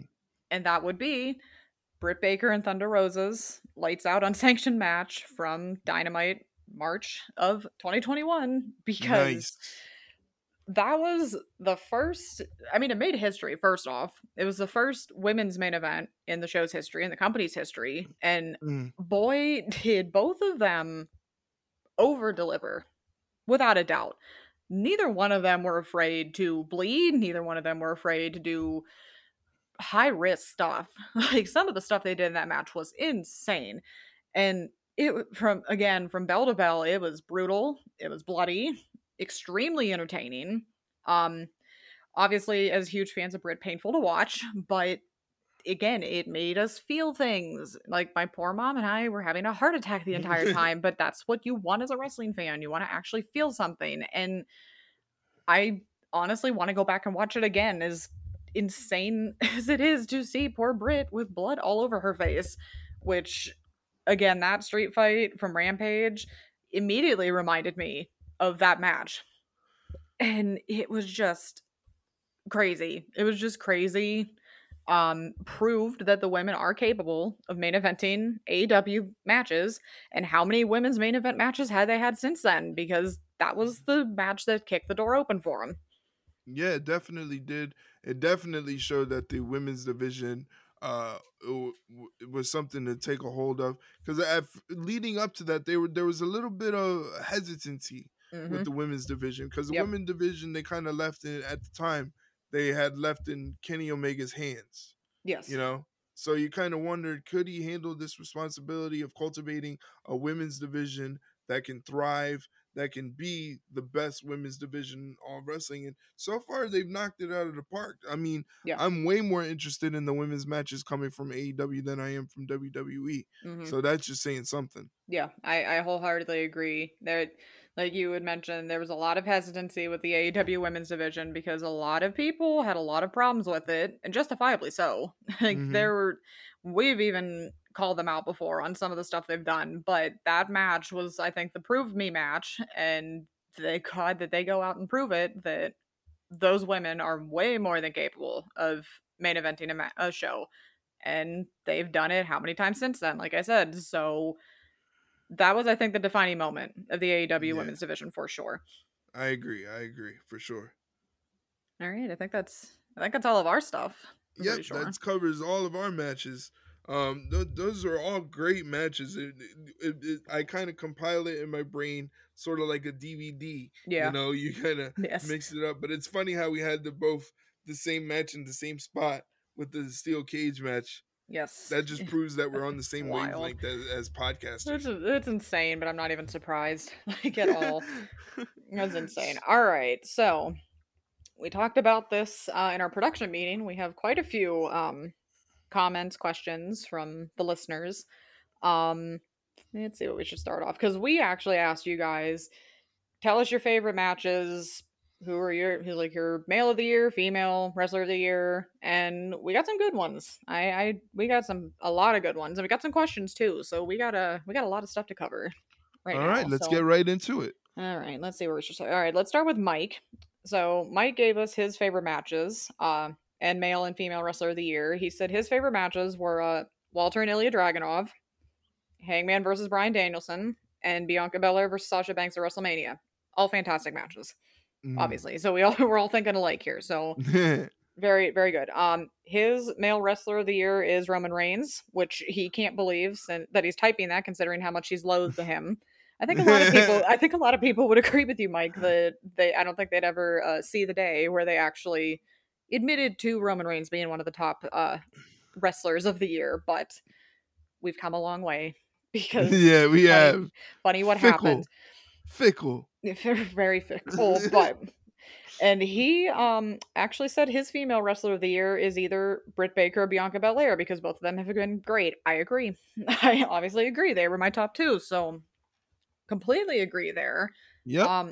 I think, like we even said, you could easily put one of them as number one and the other as number two, and there would be very little argument for it. But I would love to see one of those like interpromotional matches. Oh yes, you know, you know, where they fantasy book this promotion versus that promotion. That would be fantastic. Wouldn't that be great? I would love that. I would love to see it. Not sure if we ever will, but we will never see it. Probably, you never know. No, who knows? All right, so, let's see. So, Mom has a few questions. It's the Mom segment of the episode. Mom segment. It's actually it's actually two segments in one for actually. It's the Mom segment and the Hook segment, because Mom actually is getting on the Hook bandwagon now. Finally. Oh, now she's a Hook fan. I know. See, funny how that works. So, okay, so the first the first question she did ask is, what would be the first title change we would make in 2022? Ooh. Oh, that's a dangerous question. Yeah. Oh, man. Damn. Okay. The first title change I would make is I would give Dakota Kai the NXT Women's Championship. Take it off Mandy Rose. Give it to Dakota. She is long overdue for a title reign. Mm-hmm. Give it to her. Will it happen? I doubt it, but I would want Dakota Kai to be the NXT Women's Champion. That's solid. That's solid. I think the first title change I want to see happen is I want to see the Lucha Bros lose the titles to Red Dragon. Oh, because Red Dragon is one of my all-time favorite tag teams of like literally all time. Like I was obsessed over Red Dragon. Mm-hmm. I was obsessed over Red Dragon. I was obsessed over Kyle O'Reilly. I used to write about Kyle O'Reilly the same way you write about Shayna Baszler on TWM. Uh-huh. You know, to the day where like when Kyle, I don't usually fanboy over follows that I get on Twitter. Yeah. But when Kyle O'Reilly followed me on Twitter, I was just going around showing everybody like, look, my favorite wrestler follows me on Twitter. That's literally, you're not even talking about wrestling. You're like, hey, look at this. Yeah, just, they don't even like wrestling. And they're like, look, my favorite of something follows me. But yeah, definitely, I would love to see Red Dragon come away with the AEW tag team titles. And I would love to see Malakai Black eventually at the end of the year. At the end of the year, maybe take the title away from Hangman Page. Absolutely. I mean, okay, I will piggyback off of that and say, I just want Malakai Black to win a title in AEW. I don't care what it is. I want Malakai Black in championship gold. And now that you mention it, it just reminded me. No, I want Ruby Riott to be the TBS champion. The first TBS champion. I think it's going to happen. I hope so. I hope it's so. Gonna happen. We'll scream about that on the next, we will be screaming about it, because I think that's this coming week, if I remember correctly. Yeah.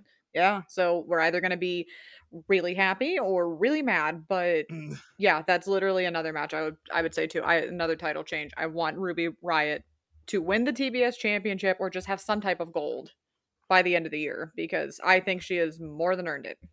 I think so too. All right, so the Hook segment of the evening. So we have to send Hook. Send Hook. Mom asked how long before Hook is on the cover of GQ magazine. Oh man, let me tell you, that square jaw, the handsome devil, the handsome devil. I mean, this kid is unreal, right? Like it's not fair. I don't get it. I just like, it blows my mind the way his reception, like before he even came out, they were screaming. They were screaming, "We want Hook! We want Hook!" Uh-huh. And he came out, and that Action Bronson track hit, and the crowd went bananas. And people were excited, even on Rampage, just to have a breakdown video of him. He wasn't even on the card, and people were still excited that Taz was doing the like breakdown of what he did in the ring. It's insane. The kid eats a bag of chips, and it's a big deal. I would love to see him go up against Cody for the TNT title. That's another title change I would love to see. Give Hook a title. Screw it. Give Hook a title. Screw it. Capitalize while it's hot. Right? That'd be fantastic. Well, hopefully that could happen sooner rather than later, but we'll see. All right. So, Mom, thank you for those questions. We appreciate it as always. So now, Jeff, my favorite Joshi wrestling fan, has quite a few things to share with us. So we'll get to his questions last, because boy, are they great questions. You haven't seen them yet, but we're going to get put on the spot rather quickly. Okay. His favorite matches of the year were the Bryan Danielson, Hangman Page, time limit draw. Obviously, very good match. And he actually included Utami Hayashishita versus Syuri from December 29th and Tam Nakano versus Julia from March 3rd in a hair versus hair match. Mm. So I'm going to have to see those. Those seem good. When you get the links to that, shoot me over the links. I want to see that. Oh, I definitely will, because he will probably hear this and send them over, but I will definitely ask him for it regardless. So his he actually did top 10 men and women of the year, which, hey, I'm perfectly okay with. So his top 10 men of the year are Jungle Boy, Bushi, Tommaso Ciampa, Big E, El Desperado, Sonata, Kenny Omega, Hangman Page, Bryan Danielson, and Roman Reigns. So you two flipped on the number 2 and 1. Yeah, but he had a couple of Los Ingobernables in there. Yeah, I figured. From Japan. Yeah. Okay.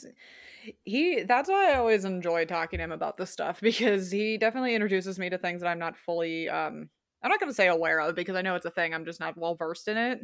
Right. And he definitely takes the time to show me those things. So I do appreciate it very much, Jeff. And then his top women.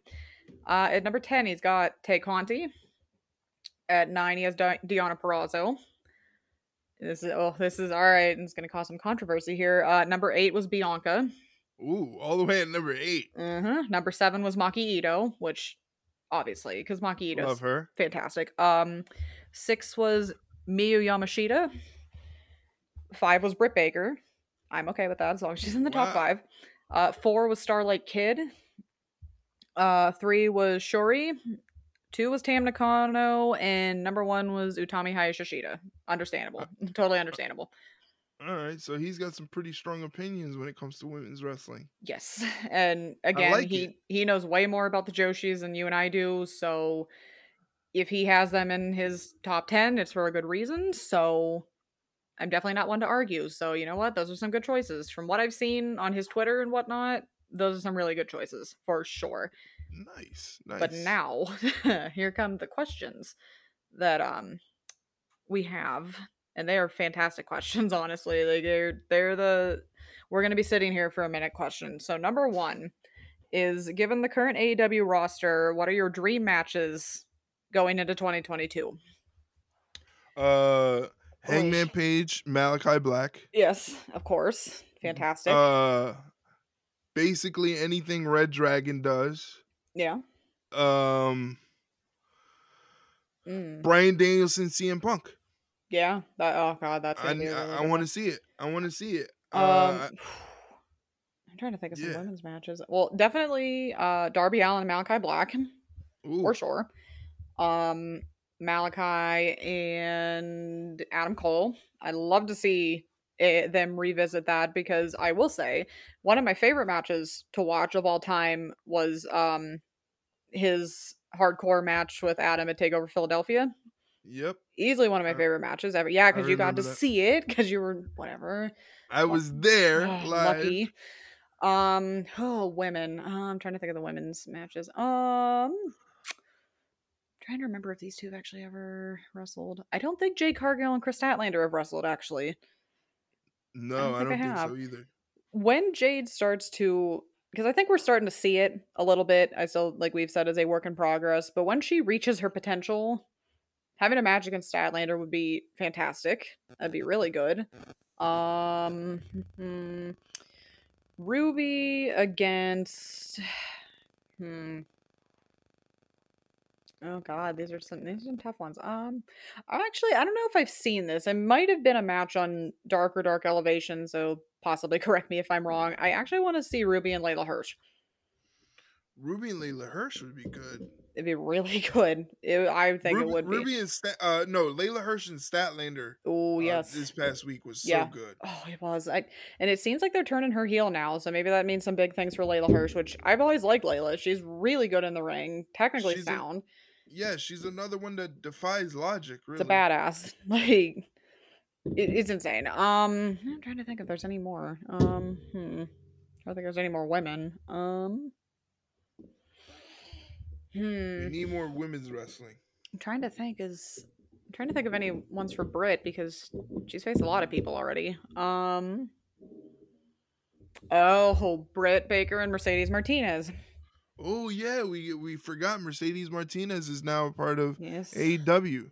Well, so I'll say Ruby and Mercedes. I'll say Mercedes and Stat. That is one I do want to see, and I hope it's relatively soon, because both of them are very tough women and very strong women, so that would be great. Mercedes and Nyla. That'd be fun. That'd be so much fun. All right, we'll run down the entire women's division for Mercedes, but no, anything with Mercedes in it would be really good, because Mercedes is just fantastic. I love Mercedes. I was excited to see her join AEW. So yeah, the potential dream matches for her are off the charts. For sure. All right, what are our reasonable expectations for both WWE and AEW in 2022? Reasonable expectations. That's the tough part. It's the reasonable part.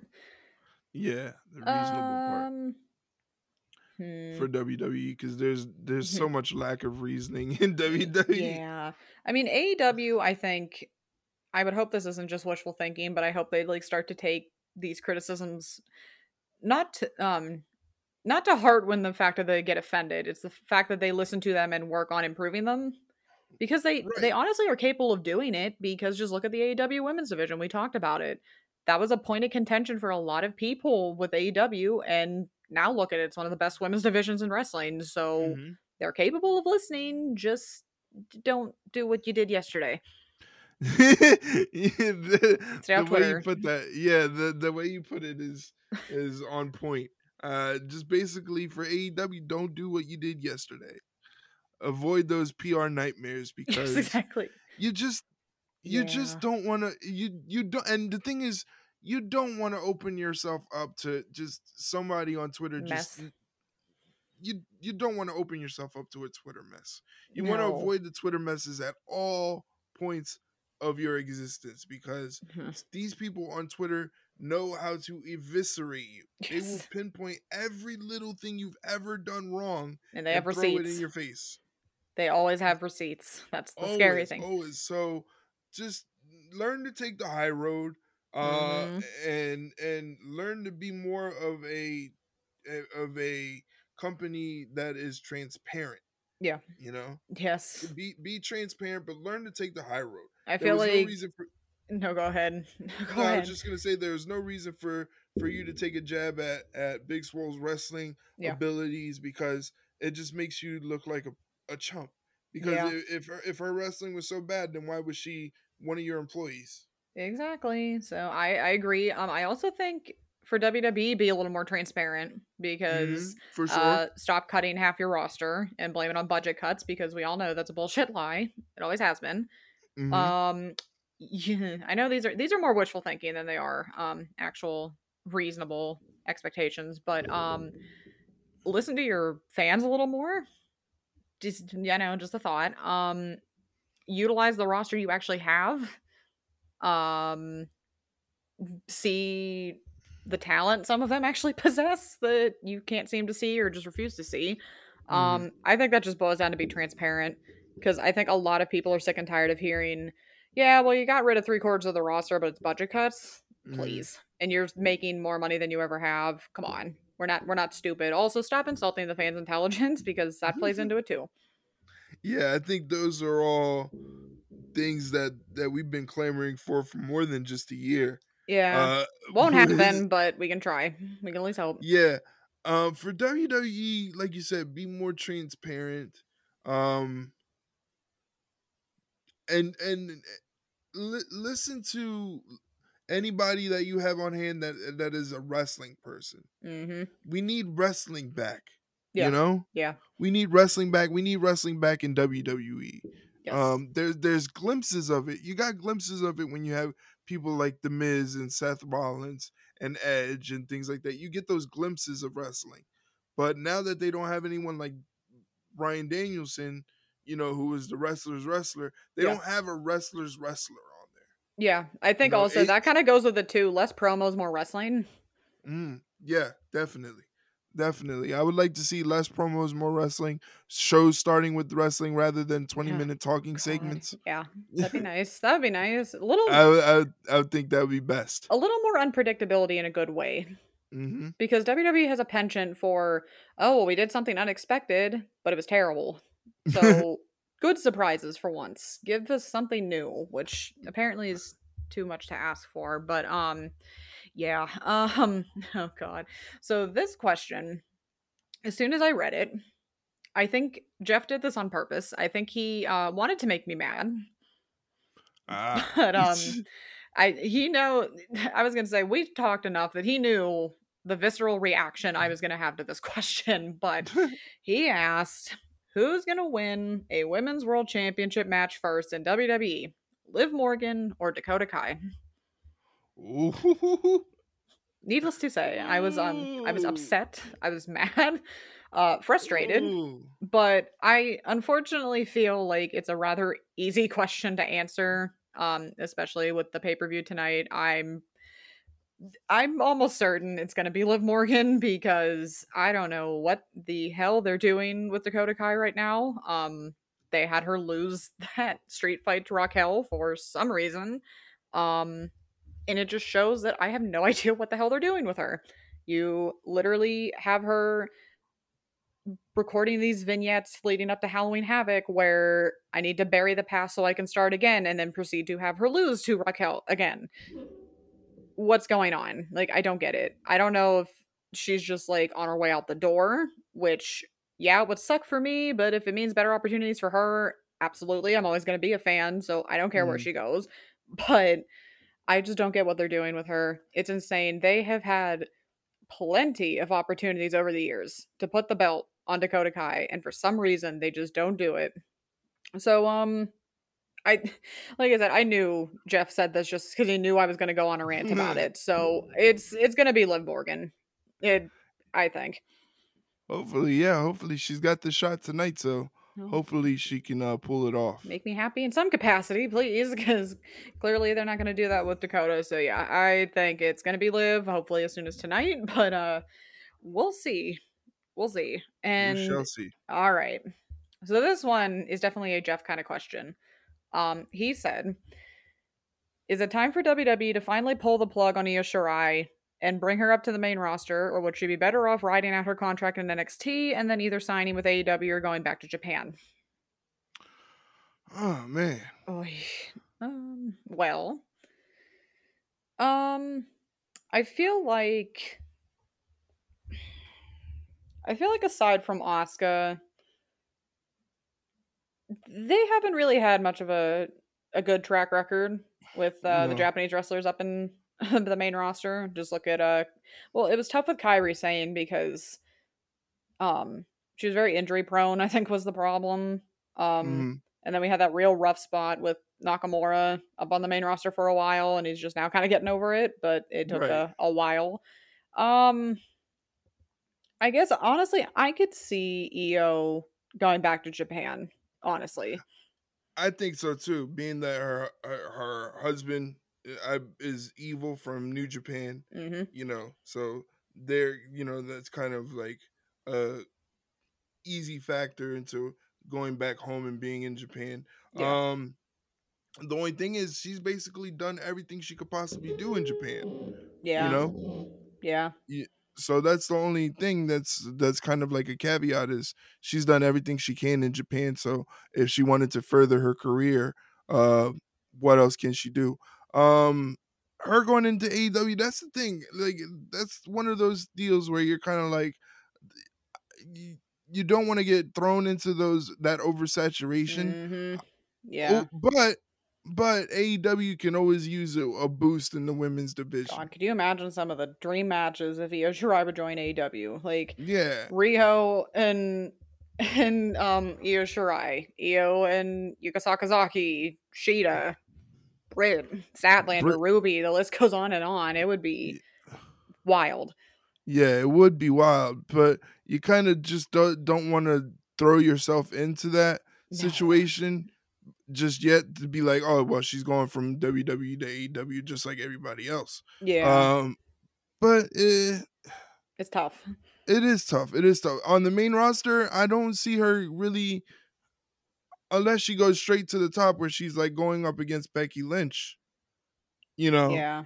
I don't see her thriving on the main roster. And it's just tough because we've just, not even just like the Japanese wrestlers in general, but just look at the track record of a good portion of the NXT call-ups on the main roster. Yeah. How all that worked for a lot of them. I mean, Karrion Kross. How well did that work? Malakai Black. How well did that work for him? Ruby. It's like, if you have a favorite in NXT, you are terrified to have them go up to the main roster because you don't know what the hell's going to happen with them. It's like Game of Thrones, having a favorite character on Game of Thrones and then it's going to end up died. Yeah, exactly. So you should not, and we've said it before, and clearly we're still going to continue to say it because nothing's going to change. You shouldn't have to have that much anxiety about wrestling. Yeah, for sure. But here we are, we do, and that's clearly not going to change for quite a while, but it is what it is, apparently. I think we got one more. Let me see. I think he had sent me a fifth one earlier. Oh, okay. He just thought of a fifth. All right. So, given the prior successes of Asuka, Kairi Sane, and Io Shirai while in NXT, do you expect the same for Saray, or will she get lost in the 2.0 shuffle and get put on the back burner for the less talented and younger performers? I mean, she's kind of on the back burner already, to be honest with you. I think he had told me she was, I think she had gone back to Japan. I think he had said she was dealing with some mental health issues and was missing home, was really homesick. But I think she said she's back now, but I hope they do something with her because, my goodness, just look at some of the matches she's actually had. We're not going to count, what was her name? That like heavily edited match she had on 205 Live with Lash, what's her name?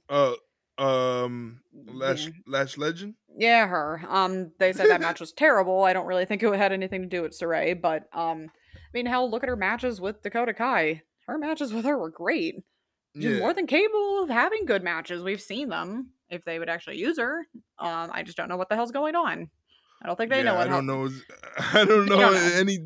and nobody knows what's going on with 2.0 at this point. No, we're still in, I think, the growing pains phase, and I think we're going to be there for quite a while, but unfortunately, I think she's, like you said, she might get just thrown back into the back burner because clearly it's all about toxic attraction because yep, unfortunately that's the case.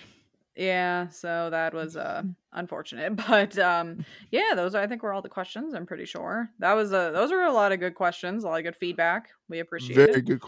Very good questions. Always appreciative of the viewers or the listeners rather sending in their questions because it's always fun to talk wrestling with other people and get their kind of love for wrestling. As you can see, he has a deep love for Japanese Joshi wrestling, and that's cool to see. So definitely, don't be afraid to tweet over some links so we can get better acclimated with some Joshi wrestling. Because I'm going to watch some more. Yes, we'd love to see it. We'd love to experience it. We'd love to learn, obviously, learn more. So, yeah. All right. Is that's all the questions we have? I believe so, yeah. All right. Well, there you have it, ladies and gentlemen. That concludes our question segment of the show, and now we let you know where you can send in your questions, where you can listen to the show, where you can communicate with us, talk wrestling with us. We love making new friends, so don't ever hesitate to reach out to us. You can reach out to us on Twitter at Ringside Rundown, and the same is for Instagram at Ringside Rundown, where we tweet links to this episode and also questions and polls and all those other good things that come with wrestling media. So check us out at Ringside Rundown on Twitter and on Instagram. You can check me out individually on Twitter at Wrestling Chron. That's Wrestling Chron. And if you're into checking out Twitch streamers, I stream every Monday through Friday on Twitch, twitch.tv/EricTheGhost. Check me out there. Hit that subscribe button. Hit that follow button. And I will love you forever. You will. You will too. He will. I will literally love you forever. Shay, where can they get in touch with you? You can find me on Twitter at ShayleneHickson21. I also Twitch stream. It's been a little crazy for me with Twitch streaming. I haven't been able to do it in a while because, life got in the way. But I will say possibly pay attention to my Twitter because that might change in the next week or so. So we'll see. Yeah, that's all I have to say. We'll see. But I will also love you forever if you follow my channel and talk wrestling or sports or Star Wars or honestly anything drag. You come in and talk to me about any of that in my streams, I will love you forever as well. There you go. There you have it. We're always open to making new friends, and especially wrestling friends that want to check out this podcast. You can check out this podcast all across the wrestling media board, whether it be on Spotify, Stitcher, Google, Apple. It's all over the place. All you got to do is search the Ringside Rundown podcast, hit that subscribe button, and you'll never miss an episode. But again, it's all across the board on Apple, Spotify, Stitcher, Google, and also through Anchor FM. Anchor FM is who distributes this podcast, and they have a cool little feature. If you go to anchor.fm/ringsiderundown/messages, you can leave us a voicemail and let us know what you think about wrestling. Whether you have a comment, question, opinion on wrestling, we have a voicemail feature that you can leave a voicemail, and we'll talk about it here on the show. Yeah, our good friend Mike is always leaving us voicemails, and they're always a ton of fun. We do love the voicemails. We do just love feedback or comments or questions or anything in general. That's kind of what keeps the show going, really. Yeah, I mean, we're 30 episodes in. We have no signs of stopping. I'm having a ton of fun. This has been a joy to do every week. I look forward to it. Me too. We'll be back again next week, next Saturday, with another episode of the Ringside Rundown podcast, talking to you about day one and anything else that comes up in the wrestling world. Yes. Looking forward to it as always. All right. So for Shay Hickson, my name is Eric Vasquez, and we shall see you next time. See you later, guys. Bye.